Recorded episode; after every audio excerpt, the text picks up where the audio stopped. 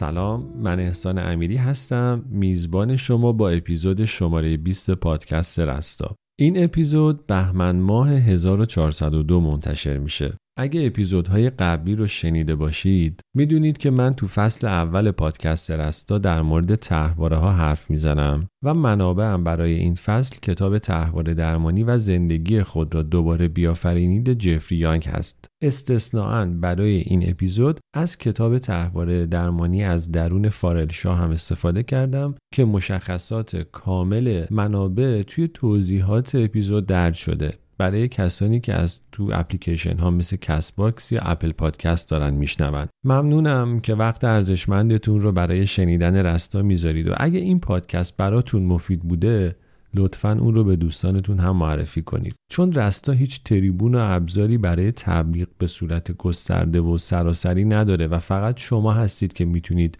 این کار رو براش انجام بدید و در جریان باشید که این بهترین راه حمایت از من و پادکست رستا هستش. موضوع دیگه که می‌خوام راجع بهش صحبت کنم دادن feedback و گذاشتن کامنت هست. چه رستا یا هر پادکست دیگه ای اگه میشنوید و میپسندید به یه طریق این رو به گوش سازندش برسونید. شاید این کار از نظر شما ساده بیاد ولی برای سازنده پادکست بسیار معنادار هست.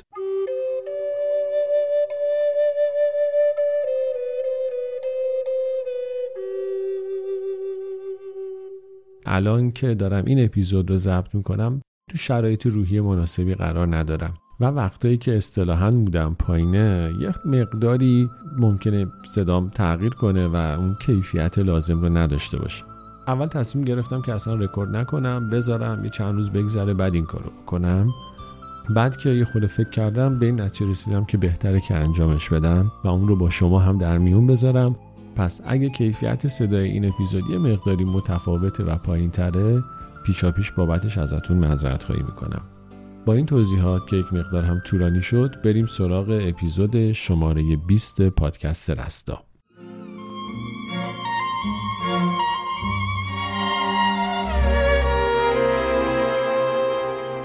تو اپیزود قبلی که می‌شد قسمت اول طرحواره آسیب پذیری من این تله رو معرفی کردم و تو این اپیزود می‌خوام ریشه های اون رو و البته راهکارهای تغییرش رو بگم. اگه قسمت قبلی رو گوش نکردی حتما اول اون رو گوش کن بعد بیا سراغ این اپیزود. همون جوری که از اسمش پیداست این تله از داشتن تجربه آسیب و صدمه در دوران کودکی میاد. حالا یا مواجهه مستقیم با آسیب یا تلقین آسیب پذیر بودن تو دوران کودکی. مثلا داشتن پدر و مادری که خودشون هم گرفتار این تله بودن. والدینی که نسبت به یک حوزه ای از آسیب پذیری نگران بودن همیشه. منظورم از حوزه اون گونه های مختلف تله آسیب پذیری هست که تو قسمت قبلی گفتم. به این حالت میگن انتقال مستقیم تله. چون خودشون آدم های نگرانی بودند بیش از حد ازت مراقبت می‌کردند و دائم در مورد خطرات احتمالی بهت هشدار می‌دادند و به خاطر همین مراقبت بیش از حد هم بهت تلقین شده که برای رویارویی با مشکلات صلاحیت کافی رو نداری و همین که بهت القا شده دنیا جای پرمخاطره ایه. همونقدر که مراقبت بیش از حد باعث ایجاد تله میشه از طرفی اگه پدر و مادر به قدر کافی ازت مراقبت نکرده باشن این تله در تو به وجود میاد مراقبت نکردن یعنی محیط دوران کودکیت از نظر فیزیکی یا مالی یا احساسی و روانی امن نبوده. عدم مراقبت کافی یعنی پدر و مادری که با کودکشون بدرفتاری می‌کنند و کودک دچار کمبود عاطفه هستش یا محبت کافی رو دریافت نمی‌کنه. اصلا به همین علت اغلب کسایی که تله محرومیت هیجانی رو دارن دچار این تله هم میشن.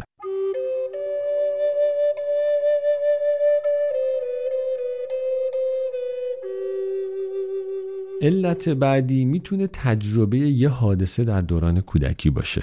مریضی سخت یا تصادف.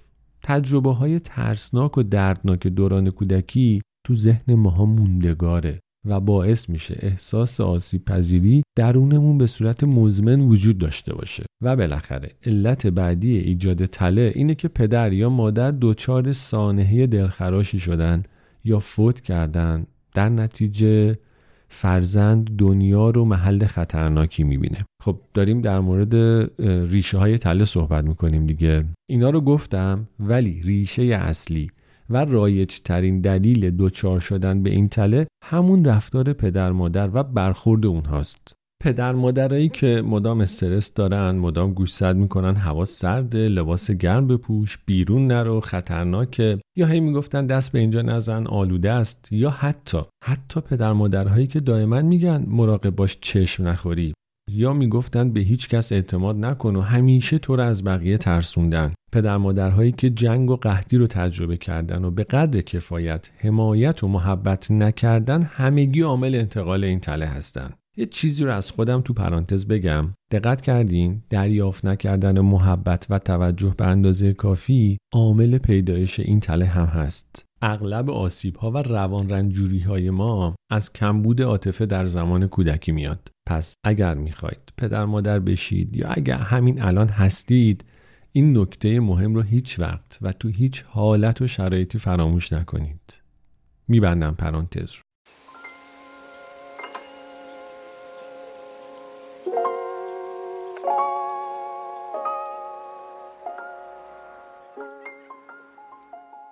خب حالا ببینیم که این تله چه تأثیری روی رفتار و روابط ما می‌ذاره.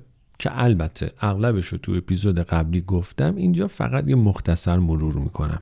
با وجود این تله تو تو حالت تسلیم برای انتخاب شریک عاطفی همه ویژگی ها و پارامترها رو می‌ذاری کنار و فقط یک چیز برات مهمه. کلا یه معیار داری برای انتخاب. و اون اینه که شریک عاطفیت قوی باشه بیباک باشه و به لحاظ مالی توانمند باشه. تو میشی ضعیف و محتاج و اون میشه آدم قوی رابطه. تو حالت جبران افراطی هم که مشخصه دیگه از اون ور بوم میافتی سعی می‌کنی با هر زحمتی خودت رو مستقل و غیر وابسته نشون بدی. دلت می‌خواد طرف مقابل بهت توجه کنه همراهیت کنه ولی ابدا خواسته ها تو مطرح نمی کنی و تمام تلاشت اینه که از همه بی نیاز باشی. اما این رو یادت باشه آدم سالم آدم نیازمنده. خیلی شبیه طرحواره محرومیت هیجانی شد نه؟ خب این دوتا طرحواره هم به لحاظ کمبود محبت و عاطفه و هم از جهت ریشه هاشون با هم مشترک هستند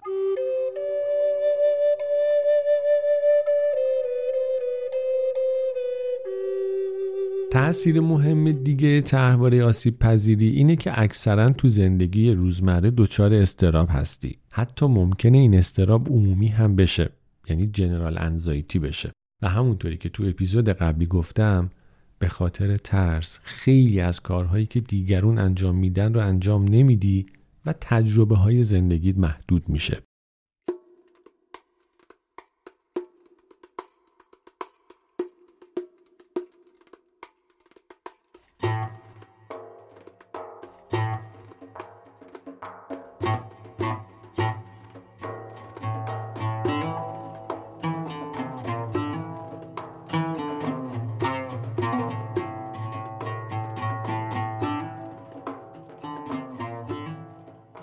خب بریم سراغ راهکارهای تغییر طرحواره آسیب پذیری وقتی میگم راهکار حواست باشه تغییر و بهبود طرحواره مثل مسابقه ماراتون میمونه نه دو سرعت.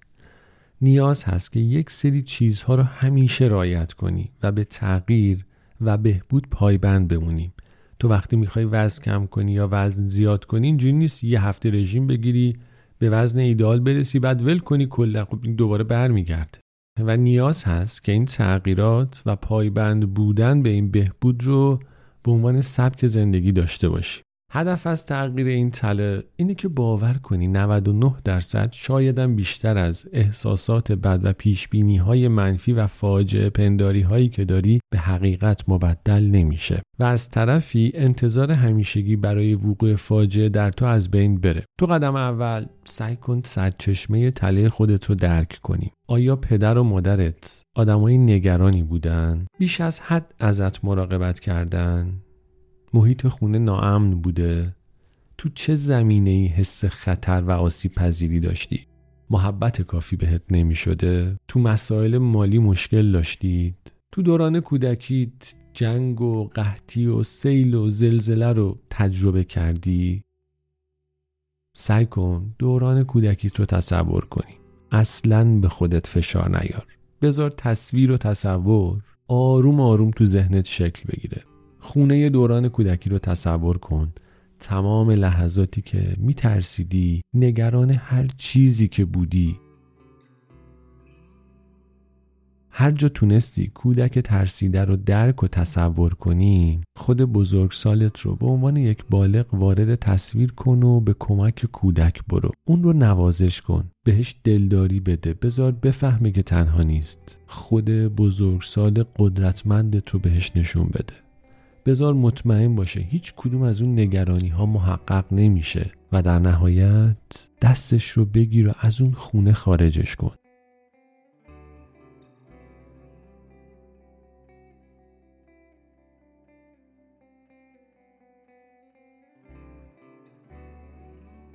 تو قدم بعدی نیاز هست یه فهرست از ترس هات تهیه کنیم. این فهرست قرار سه تا ستون داشته باشه.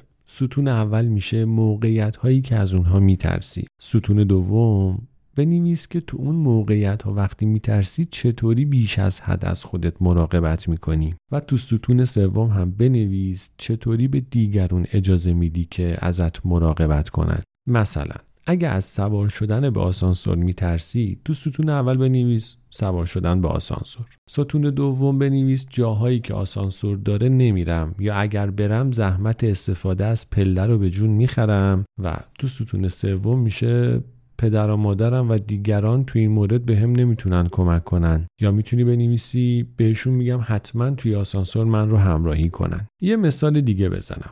تو ستون اول بنویس ترس تنها بودن در خانه. ستون دوم بنویس سعی می‌کنم هر طور که شده یک نفر رو پیدا کنم که پیشم بمونه. تا دی وقت سر کار میمونم. میرم بیرون و چیزای شبیه این.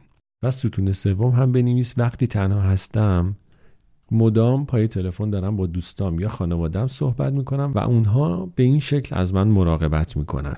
مثال بعدی می‌تونه ترس سوار شدن به هواپیما باشه. ستون اول که مشخص شد میشه ترس سوار شدن به هواپیما. ستون دوم میشه پذیرش رنج مسافرت زمینی. ستون سوم هم میشه درخواست از خانواده برای همراهی. یا اصلا ممکنه بگی تو این مورد هیچ کسی نمی‌تونه به هم کمک کنه.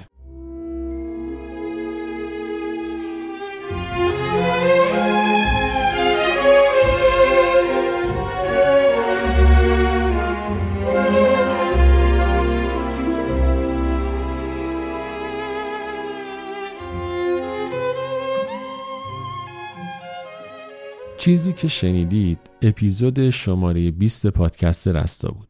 به خاطر اینکه اپیزود طولانی می‌شد ادامه راهکارها رو تو اپیزود بعدی میگم. ممنون که وقت ارزشمندت رو برای شنیدن رستا می‌ذاری و تا اپیزود بعدی خدا نگهدار.